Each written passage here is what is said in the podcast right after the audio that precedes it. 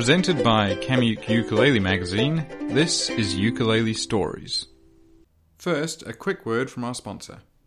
In a radical departure from its many series of traditional ukuleles, Kala has for the first time produced a ukulele made entirely of maple.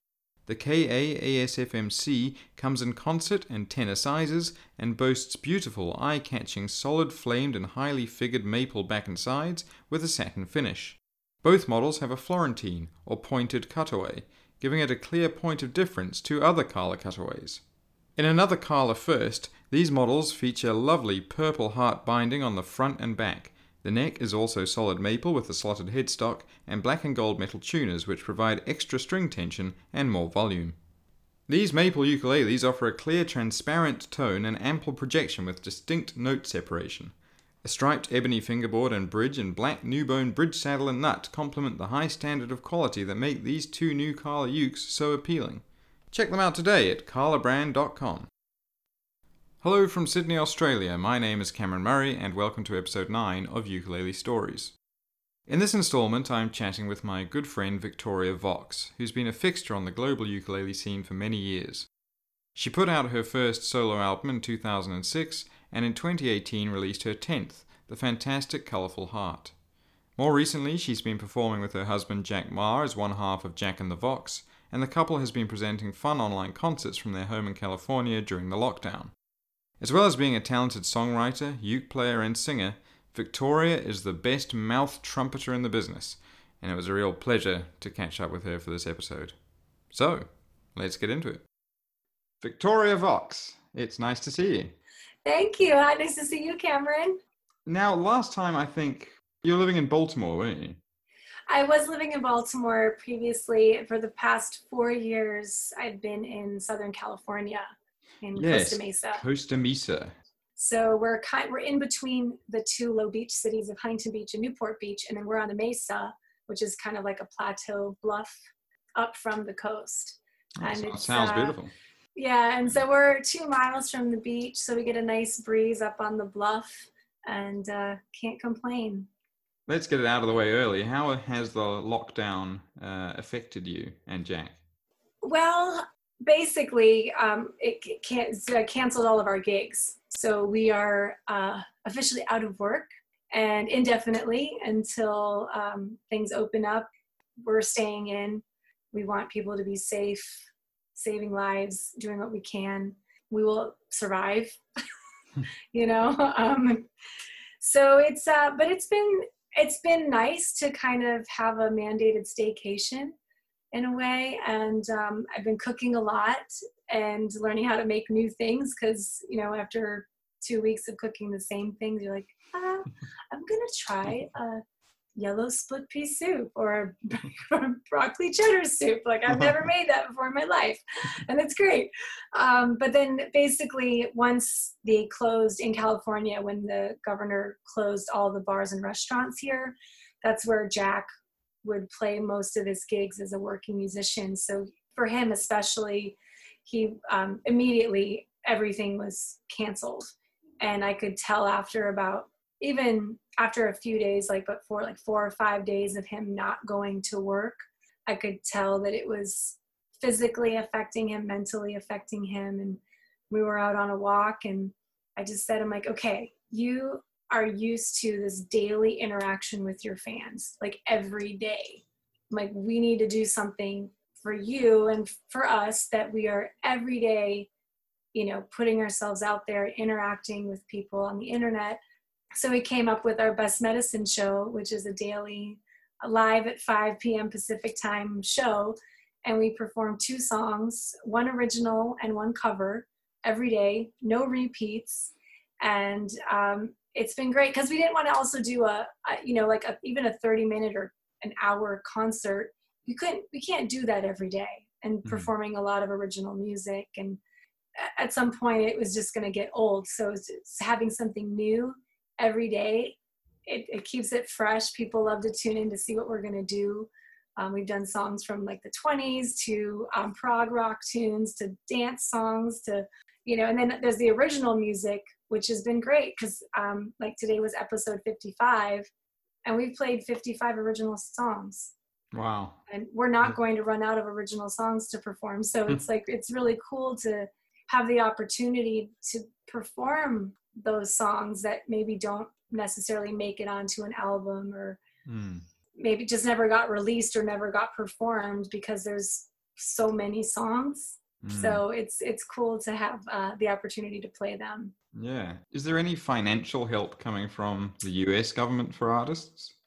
Um, not for well, well, everyone there's a receive is supposed to receive a stipend or I forget what it's called, stimulus check.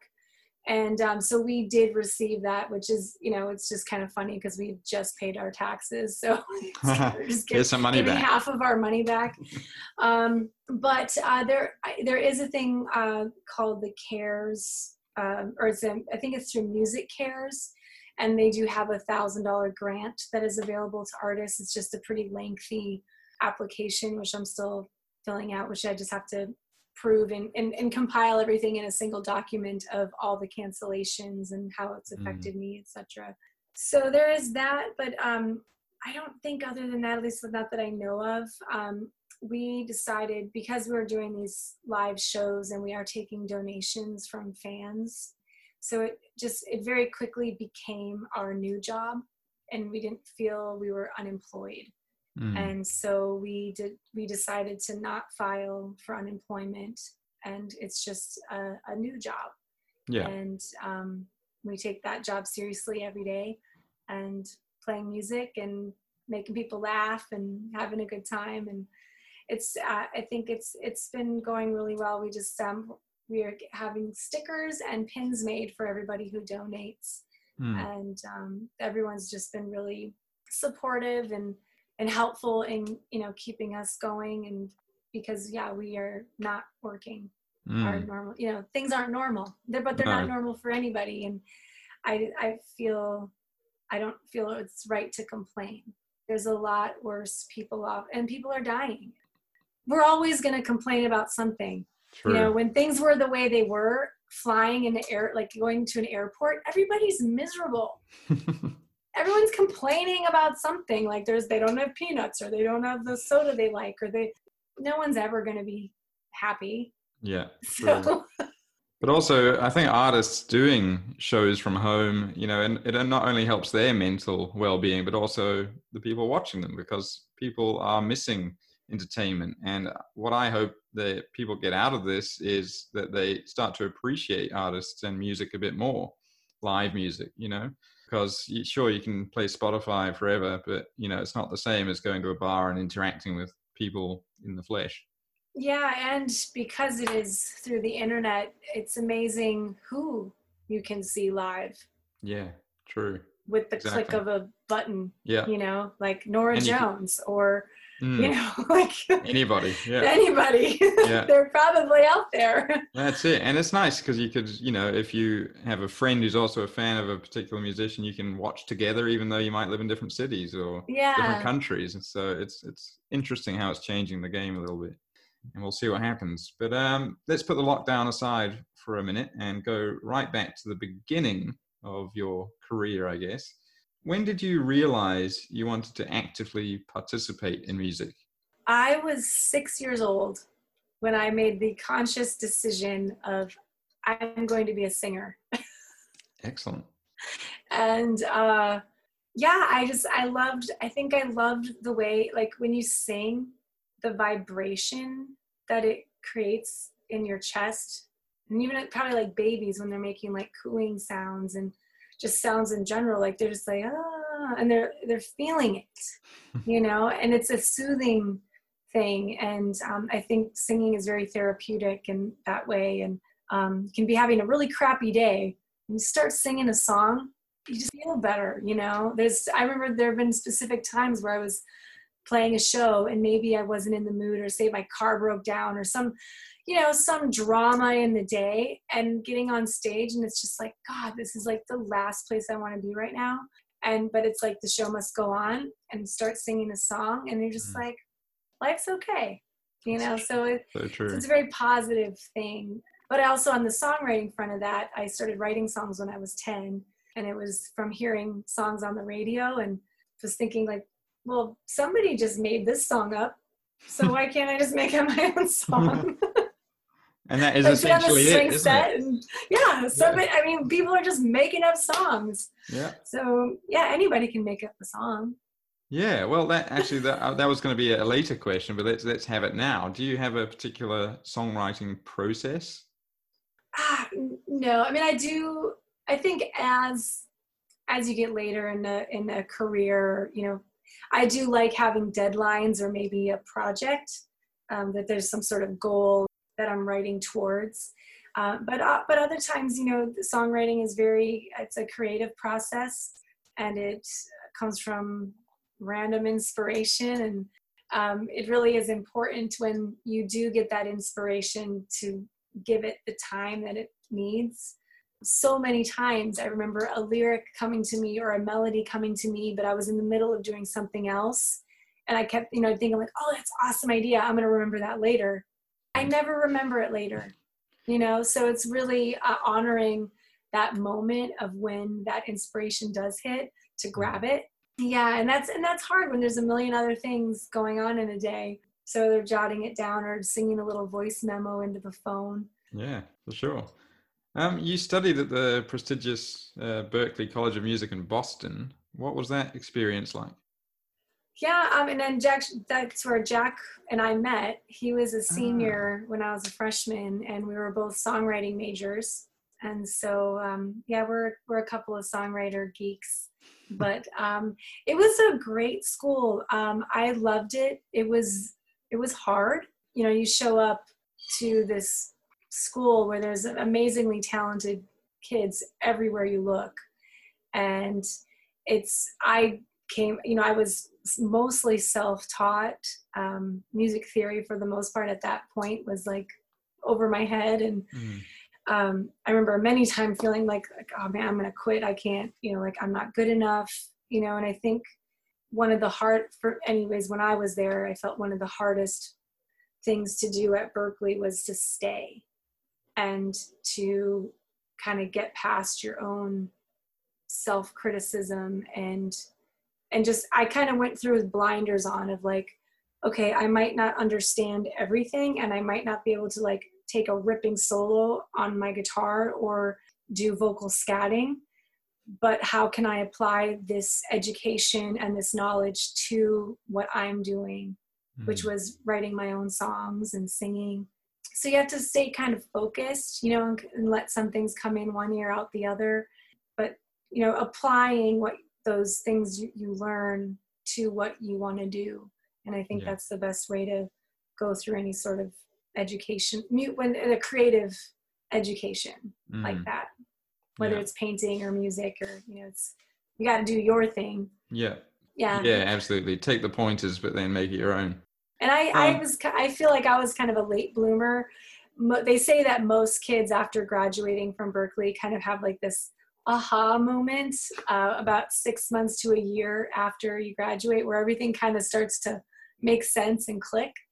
Uh, for me, I think it was more like four years. and it was like writing songs, and I was all of a sudden like, oh, that's what they meant by the hook or that's what they meant by having a catchy chorus or something you know and it just you know i think i was in such a an emotional it was such an emotional time of my life that it was i was writing music to really make my just to make myself feel better and it's almost like therapy mm. and so once i wrote about everything i could have wanted to write about and get all those feelings off my chest then it was when I started writing, like in 2004, end of 2003, mm. where it was kind of like, okay, now I'm now I'm writing songs, yeah. different kinds of songs, and I can write songs about anything. And then you know, I love writing about different stuff. Um, in our Kamuke magazine interview a few years ago, you told me your mother requested you started playing ukulele at your shows. Iz is she a big uke fan then, or, or is it just because she liked the sound of it? No, uh, so yeah, I had I've been I think just starting performing full time locally. Uh, this was like 2003, and I had um, heard "Somewhere Over the Rainbow" by Is on a soundtrack for Finding Forrester, and I didn't even know it was on a ukulele. So I just put my capo at my fifth fret and would play along on my guitar with Iz doing chicka jinking, jinking, you know, just car, guitar. And I did it at a show. I was like, it was like a private party, and I'm like, oh, I bet they'll like this somewhere over the rainbow. And then one of my friends was there, who's he's kind of a mentor of mine, but he um, worked at the used to work at the post office and is now retired. He's much older, and he comes out of the side of the stage playing a ukulele with me like this song. And i'm just like you know this song? And he's like uh, yeah and you need to do it on a ukulele. So i, I kind of joked i was like i'm like i actually tried ukulele before it didn't work out so well i didn't get it. Um, I, i'm not buying one. And he's like well fine i'll give you one of mine. So he invited me over to his house and he had 29 vintage ukuleles hanging on a wall it was wow. beautiful and he just took one and um, gave it to me and it said Duke Kahanamoku on it, had a toothpick for a saddle on the bridge. And um, I just immediately started writing songs. And wow. uh, so my mom would hear me playing at home. And so that's the only time she, you know, heard the uke. And so she's like, you know, you should play that at your gigs. and then I made up excuses of why I couldn't. I need another microphone and I couldn't plug it in. So then that Christmas, she bought me a ukulele with a jack that I could uh, plug in. And, and then that was it. do, do you find it easier to, to write on the ukulele than the guitar? I do. I mean, I feel I, you know, I don't, I wouldn't say easier. It's just, it's different. I feel that the ukulele for me as a player, I can get a lot more musical styles out of it. Like when I write on guitar, it's you know, it's kind of it's grooving, but it's all pretty like strummy. I like to play around with the bass, with the low E and A strings. Um, so I miss having that texture with the ukulele, um, but with the low G, I kind of get away with some of that. But it just, you know, it was kind of, it was very like uh, pop rock singer songwriter all the time. Mm. And with the ukulele, it really lent itself to you know like old time music and like this jet, and then into jazz and like bossa novas, and you can get really funky, and it can also totally rock out. And it was just, and I felt there was a much more percussive instrument. And I think part of that is that the string, you know, there's only four strings, so you don't have the span, the wide, the width of the neck. With a guitar, you've got to like use your whole hand to like do any kind of muting and then playing with a pick. Mm. And so with ukulele not having a pick and you can go from finger picking into different, you know, rolls and strums and get different vibes and so I don't know, for me it just it opened up a lot of different kinds of songs. Yeah. yeah. So it is extremely versatile. I don't yeah. I think a lot of people don't understand how versatile it is. But uh, speaking of the versatility of it, I mean, you've been using looping in your shows for many years. Um, yeah. And you were one of the first people I saw do it with the ukulele. Uh, what do you like about it? Uh, well, the looping, I it kind of started out as a songwriting tool. So as I was, um, it was during my 52 songwriting project, but even I guess I did some looping in the covers project I did the year before that, and it was mostly just to you know loop horn parts or vocals or but yeah as i got into like into the songwriting year i would you know play a riff and record it in time and then just let it play. And i'd go around the house and i'd go do laundry and do the dishes and and just having that music constantly going. And i think what the looping did for me in the writing side of things is it it got me away from the my um my the tendencies that I would have to maybe strum a certain way or enter the vocal on a certain beat um, that I could actually like sit back count it out and be very conscious about where I'm coming in from my melody on the you know if it, if it is the same three or four chords repeated you have to be really aware of you know what beat your melody is coming in on for the verse and for the chorus and they should be different also what note you're singing. It kind of allowed me to analyze more in the moment of my writing versus just strumming and playing and that's what came out and that's what it is. Mm, mm. So it allowed me to kind of work it out a little bit more. Mm, it must have been helpful then, for also for recording because when you're recording, you often you do the vocal track separate to the playing. So it must have been good for timing and Oh yeah, I mean your rhythm's got to be pretty, you know, on Yeah. with Yeah. the looper. It does not. It is uh it won't be your friend if you. Yeah. But also it, it I think, and then it, once I started incorporating it in the performance, uh, kind of figuring out how to perform songs from an album and maybe emulate parts from the recording that we did in the studio and Mm. say like oh well the piano does this or there's a you know the bass does this and then i have a pedal that makes my ukulele sound like a bass and so then i can do this you know riff for the bass and then do the chords and maybe some backing vocals and how to put backing vocals in and take them away and so i've really kind of had to learn it's been a learning process for Mhm. sure of how to use the equipment and how to use it with the limitations and it's kind of like the ukulele. A ukulele is a very limited instrument, Mm. and it's kind of making learning how to make it work. Yeah, So the two kind of they kind of go really they go well together. Yeah. Tell me about the mouth trumpet. Let's let's get into that. Uh, how, when, and why did you learn how to do that? And uh, I'm going to ask you to do it as well, of course. But uh, let, let's let's go back to why. Yeah. Well, um, why? why not? Well, I was. that is the right um, answer, I think. Why not? so I did play trumpet in high school in jazz band and concert band. And um, when I first started playing ukulele, because it had this like, it was kind of like my music took a 180 of like, it was like singer songwriter, pop rock music. And then someone's like, here's a ukulele. And it's like, but ding, ding, ding. It was kind of like this happy, like, this is different Mm. and it had this a jazz like an AABA song structure and so usually in that case you would you know have you verse verse the B section you go back to a verse and then you go back to the head with a solo and I'm a huge Cyndi Lauper fan and I've you know heard her do vocal scatting so my first song was like you know blah, blah, blah, blah, you know Cyndi Lauper scat but then I wrote my second song that was also an AABA needed a solo song and I thought, I'm like, I can't do this on every song. It's going to drive people nuts, including me. and so I was driving and writing this song, and I'm thinking, like, you know, what, what could I possibly do with my mouth, with my voice that might sound like something else?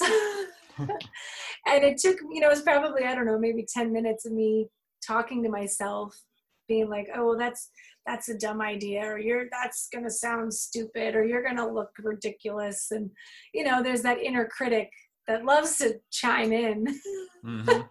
and so finally i'm like you're alone in the car just try something nobody can hear you and i took a deep breath and was like oh Hello. so i turned the radio on and i just started mouth trumpeting to whatever you know came on and i was like oh i think that'll work Yeah. Well. and then I, I certainly does. basically lost my voice in the process of my first day of mouth trumpeting because I'm like, how high can I go? How low can I go? Completely wore out my voice because it is using, it's still using the voice. And Yeah. so, you know, when you have someone who takes a solo, it gives the vocalist a break. But when I'm taking my own solos, I don't get a break. there's no, there's no worse. vocal break rest. so, um, but once I just, it was like a week later, my voice came back, and I'm thinking like, am I really gonna do this? Like, if I'm gonna do this, I gotta do it really well. And Yeah. so I just started practicing it, you know, in in bits, and then really, really started getting into, you know, Chet Baker and you know other horn players, Miles Davis. I mean, whatever jazz in general, and would put on whatever horn player and then try to emulate that horn sound. And Chet Baker, you know, he also, I think, I don't know if he played flugelhorn as well, but had a Mm. really like mellow, flat tone with a tail of vibrato. And I think, I mean, he, because, and I liked his music especially because he also sang. So Mm. he was playing these horn solos, but then singing. And so I could sing along in the car and then mouth trumpet along with Chet Baker. and um, it's kind of a, it probably sounds really weird, but it's a very like Zen thing of like, you know, I think, therefore I am.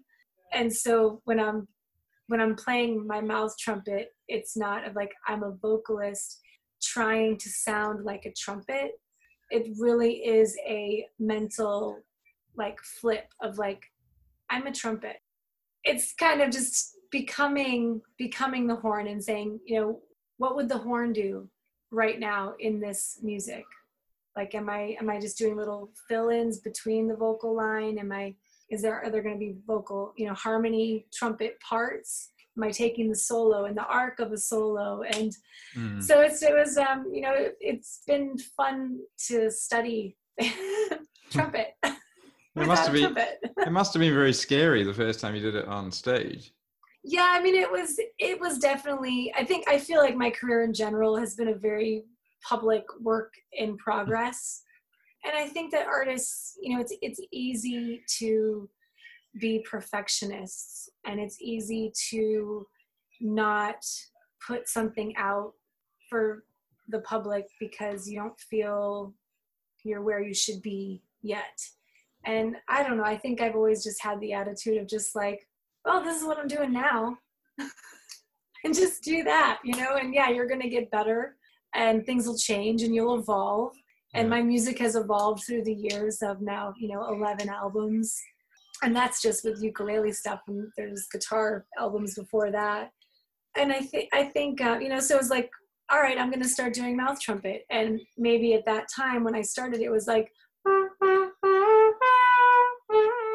like it you know i didn't have the articulation but mm. it was through you know years of listening to chet baker and other trumpet players that i was like oh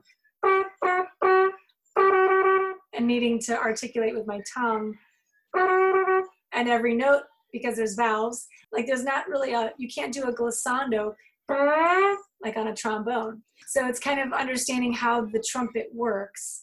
And then you know but it took it took me a, lo- a while a long time. I would you know i'd say it was like three years before it got good enough where james hill is asking me to join him on stage and take a mouth trumpet solo mm yeah you know wow. and other artists and be like hey that sounds really cool you know um at first yeah i'm sure it was horrible but well i think that's a, a, a really positive and good message to get out there is is for all artists you know myself included massively included in this uh, in that you, you know just do stuff put it out there uh, yeah and as your audience grows it's it's hard to you know it's it's hard to not to follow that as well because you're like, oh mm. oh my gosh, I now have X amount of followers on this thing and I'm going to put this out and they're all going to see it. And so that you feel pressure, more pressure. The, mm-hmm. yeah, the pressure to do something brilliant and great is constantly there. Mm. And so it is, I think, important to just remind ourselves to that it's just it's all a work in progress there's no be all end all there's no, no. like performance of a lifetime like it's like yoga where every session is a practice yeah and we absolutely. learn there's something to be learned every show like yeah. and there's you know times where my pedal went you know something didn't wasn't working and it, it's usually always user error but um but we learn and we're like okay yeah not gonna forget to turn up the volume knob next time yeah so there's always, you know, there's always room for improvement. Yeah. And I feel like that shouldn't be a reason to not do anything. Yeah, it's having the the bravery to do it in the first place is the, yeah. thing that counts, really, isn't it? And it doesn't mm-hmm. matter what level you're at either. I don't think. You know, I've I've read about people like Moby. You know, I was listening to a podcast about uh, a particular time in his life where he was almost suicidal. When he was at the peak of his powers. You know, just got some kind of amazing award and making a fortune, but you know he felt like a fraud, and he was obviously learning as well. Yeah, it's that imposter syndrome, you know, like I don't, yeah. I, I can't be doing this. Like I'm not good enough, or I don't yeah. know what the heck I'm doing. Well, guess what? Nobody does. well, exactly, exactly that. That's uh, you know, we're all learning, and it's a constant. It's it's constant, you know, yeah. of learning new things and being influenced by others and mm. trying something new and um, yeah. Yeah. I've always said if I ever have children, that's the one uh, message I'd like to pass on to them is that you know, see all these people, no one knows what's going on. No one has it f- figured out. so, so there's no point. Yeah. Well, there's no point being uh, too uh, too much of a perfectionist. Just yeah. Give it a go. Now you do now play with Jack as Jack and the Vox. has forming a duo changed the way you go about creating music? Uh, well, we definitely have a separate repertoire as Jack and the Vox. So there's still, so we do perform a lot of Victoria Vox music and um, songs that I write and release as a solo artist. But the stuff that we write together definitely has more of a kind of a folk Americana vibe. And, um, you know, we write with harmonies in mind and you know whether it's duets or whether it's full harmonies throughout the whole song. I will say there's probably less mouth trumpet in general with the jack and the vox stuff and jack is a phenomenal guitar player. So when there's room for a solo the guitar is definitely it just uh, i feel like it's more fitting for yeah. that style of music. But we also like to have a good time too and um, just it's just music playing music together uh, do you have a, a favorite ukulele you're playing at the moment? So I've gone back to playing my uh, my favorite uke, which is my Mya-Moe. Uh, mm-hmm. Gordon and Char are no longer building. Uh, they sold the company to Carrie in Chicago, and I'm looking forward to playing uh, one of uh, Carrie's built Mya-Moes. Mm. And um, actually have a, one kind of in uh, design right now um, with also like a, a with a, a, pyro pyrograph artist contacted mm. me to burn a, an image oh, wow. into the ukulele so i'm excited but I, I prefer a cutaway a cutaway model mm-hmm. um, which Carrie currently is not building and I, I believe that he will be bringing that to the table so whenever he's ready to do that um, mm. hopefully you'll get a cutaway yeah. Um, I also enjoy playing um, Pepe Romero's Tiny Tenor uke. Uh, got one this. I see. you. I see it hanging yeah, on the, the, bottom of it. Um, and they're distinctive they're, shape. They are great ukes.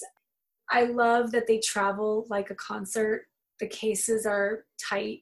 You know, like they're. It's just like. I love the case. Yeah. You can grab it. Case, yeah. Um, and and it has a tenor scale neck, so I'm used to playing the tenor mm. and so uh, it's it's wonderful. Um, he got me into the, the I think it's the flat wound strings that don't make the squeak when you slide up. Yeah, yeah, like I don't on like the, the low G. Yeah. yeah. So um, that's great. And then I also got this new uke um, recently. It's uh, it's been kind of my my go-to favorite. It's called a Motu. Oh wow! So this Motu is a go-to, and it's literally like an inch. It's like one piece of wood and it's I think it's like three pieces pressed ah, so it's and glued together. Yeah, yeah. And so the sound holes in the back, and you can do this like oh yeah cool wah. Yep, it's thing. like that sort of open back twenties banjo I mean, ukes. Yeah, and it's pretty. I mean, for for what it is, I was like, I tried one of these in January, and um, I was like, oh my god, like that sounds great considering it's this. It's so thin and tiny. like it's, yeah. and they're pretty inexpensive. They're like you know 250 euros or something. Mm. But it's uh, the only thing is it is a soprano scale. Mm-hmm. So that's a little bit different. Um, a bit limiting is, for you. Um, this particular model only takes high G, which I also normally don't play a lot of. Mm. Um, but it is just a really like I can throw this thing in its little case and put it like in my bike bag and you know it's, it's i'm not worrying about crushing it. Yeah exactly. So this so this has been kind of like the the, the quick grab you. go-to motu yeah um so that's been fun and i i got a spanky banjo uke hanging up behind my oh yes i see it. So and that has a very distinct sound but is is fun and i love that as well and yeah just i mean i like trying i think as a songwriter and a creative um, I, I do appreciate playing all kinds of ukes and they all have a different sound and mm. will inspire a different melody or groove or vibe and, and to kind of be open to that yeah but my but my Mya-Moe I find has a particularly w- nice warm mm. sound and I've, I mean I've had it for seven years so the one that i'm currently playing and it's kind of like when even when you change your strings it's like yeah. I don't like how my ukulele sounds after changing my strings. Yep. I also don't like the sound of a new uke. Yeah so i'm always very hesitant, you know, when if I do get a new uke to make that knee jerk judgment of like, I don't like it or, Yeah. you know, don't like how it sounds. It's like, Mm. it really does take a, a bit of playing and time to just let it like breathe and open up. And so there are ukes that I thought I didn't like and then, you know, just kind of kept playing them. And like, and then people would be like, wow, that uke sounds great. You Mm. know, and so it's, That's it. It's just about getting comfortable with it and allowing Yeah. it to open up. Um, you do you Mhm. know Rem? You know Remco Houtman Janssen? Yeah, Yes. yeah. He's a big vintage Martin ukulele man in uh in. yeah, he helped me. Uh, he taught me my triplet strum. Oh, there you go. Yeah. Well, he's got a great triplet strum. He certainly does. But I remember him. Uh, I remember talking to him at a festival, and someone had a brand new Martin uke, and uh, he's into the twenties ukes like I am, the twenties Martins, you know. And he played that one, and he just gave it back, and he said, you know, it need give it another ninety years, and then it'll be but ready you know play. what? He actually is playing a brand new ukulele. See now? Wow, I that's believe interesting. he is. He had it. It was. It's a custom. It was made. It's basically modeled off of the old Martins, but it is. Ah, and I, I'm, one. if I'm remembering correctly, he is playing a new uke. Okay, well, I'm gonna have to hit him up about that. But uh, you have you heard of um uh, ukulele off? Yes. Chris Chris Yeah. Uff. I yeah, I met him in uh, the Czech Republic last summer, and uh, gosh, I mean Remco and Chris, and then they had their friend Fred. I think it was Fred play Barry Yeah, yeah. with them. And they Fred were kind of like the the rascal, the rats, something, the Rat Pack, or they had some name and they were just fabulous and we were all in the artist housing and you know you just hear these guys practicing and it's just like is this Wow. for real this Yeah. is like this is so so amazing Yeah. like just the you know just hearing that music and it it just makes you feel good yeah. and so um, I did. They did were they were kind of looking for songs to do, and so I'm like, "Oh, do you guys know you're never fully dressed without a smile?" And they're just like, "Oh no, what's that?" And it's from Annie, the musical Huh. Annie from like 1984, Yeah, wow. but it's written to sound like it was a timepiece written in the 30s. You know, Wow. hey, hobo man, hey, dapper Dan, you both got your style, but brother, you're never fully dressed without a smile. And so I taught them this song, That's and we played it at the concert, and it, was- they were saying they're like, only Victoria Vox could get us to do a song from the 80s. They're like, this is the newest song we'll, we'll play and um, but it was really sweet. Um, but yeah, and you know they were doing that. Um, but you know, just hearing that, and they would they would be going at like light speed. But you know, it's just like it was just so great. well, that's it. Getting back to the horrible lockdown, I guess that's the one thing, especially ukulele people will be missing is is the festivals because there's nothing like a ukulele festival, really, is there? yeah, and you know, and playing and- together because of the latency on Zoom. There's there's no playing together It's difficult. you know it's uh, you can have one person running the jam and you get to play with that one person Mm. at, in your home but yeah there's just so much you can learn from playing with others in the moment and like looking at their fingers and be like oh what's that they're doing oh that, that's a cool strum and um, i've learned so much from other performers and um, james hill has always been very generous with his time and bouncing each other's ideas and things that I would say in a workshop. And he's like, you know, I've never thought of it that way. And I'm just, you know, so we learn from each other.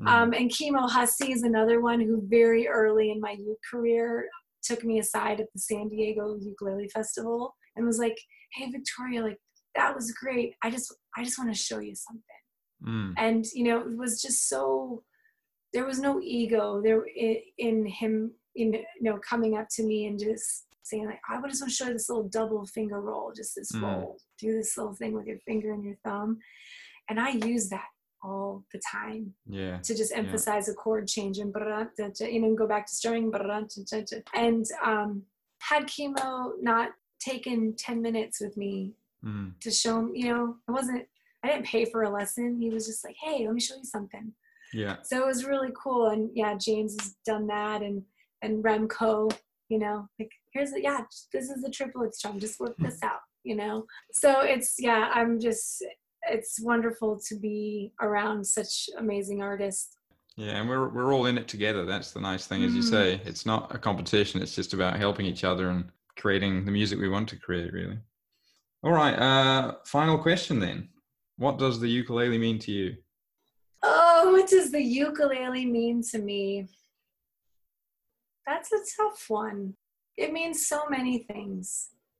It means community, it means creativity, it means happiness, it means love, it means joy, it means rhythm, it means groove, it means, you know, playing music together. For me, it's a vehicle, get an idea, out into the world of a song, but that might have, you know, that might help somebody through something, writing a song that that they that relates to them and what they're going through. So it's it's compassion, it's understanding, it's it's a lot of things, but all beautiful. It's beautiful. Ukulele is beauty. There you go. well, thank you very much. For It's also small It is, yes, very portable. portable. Yeah. and and and you can collect a lot of them. I'm surrounded in this room by about thirty odd ukuleles, but you can't even tell. It's so small. Well, thank you so much for your time, Victoria. Thank you, Cam. It was great to see you. Yeah, it is nice to actually see each other and, and talk to each other. Hopefully, we can do it in the flesh at some point, Yes. to in the not too distant future. But I do, I actually just noticed that the koala attached to your microphone does have a little mask on, so that, that's good. I like that. I love Australia. well, hopefully you'll come back. Maybe bring Jack with you. Yeah, and when we do come over, we'll you know we'll we'll make it big. We'll you know All we'll, do, we'll do it up. Definitely. We're gonna like rent an RV and camp or something. yeah, well, it's a good country to do that in. That's for sure. Yeah, you know, um, because you know life is short, and you never know when you're gonna have that opportunity again. So Mm. um, so when we do get that opportunity, I think we'll uh, we'll make the most of it. Yeah, Mhm. and I think that goes for just about anything. Yeah, when we do get to do music live again and at festivals, it's gonna. I think it will really mean that much more. yeah. Hopefully, we'll um, have a bit of the Roaring Twenties Yeah. when we come back. That'd be great. Awesome. Well, thanks, Cameron. Thank you so much. All right, take it easy, take care, and say hi to Jack for us. Will do. All right, bye. Bye. Well, I hope you enjoyed that as much as I did. Please subscribe to Ukulele Stories on your preferred platform so you never miss an episode, and give us a rating if you're enjoying the show. To take us out, here's Victoria with Same Dirt, a song with an important message for our times from her album Colourful Heart. Until next time, stay safe, keep on smiling, and keep on strumming.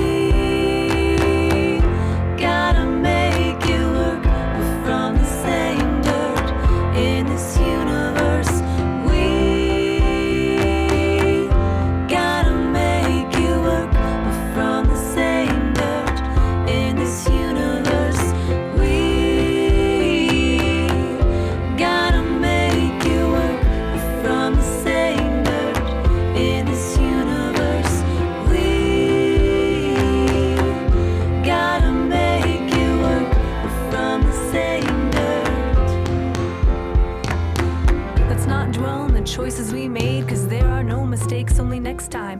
Give each other the space to breathe, sometimes it's all we need just to unwind. A stranger on the other side of the planet, or the neighbor next door, we are all connected and we're human. We have our own skeletons in the closet, but drop it, it matters not in the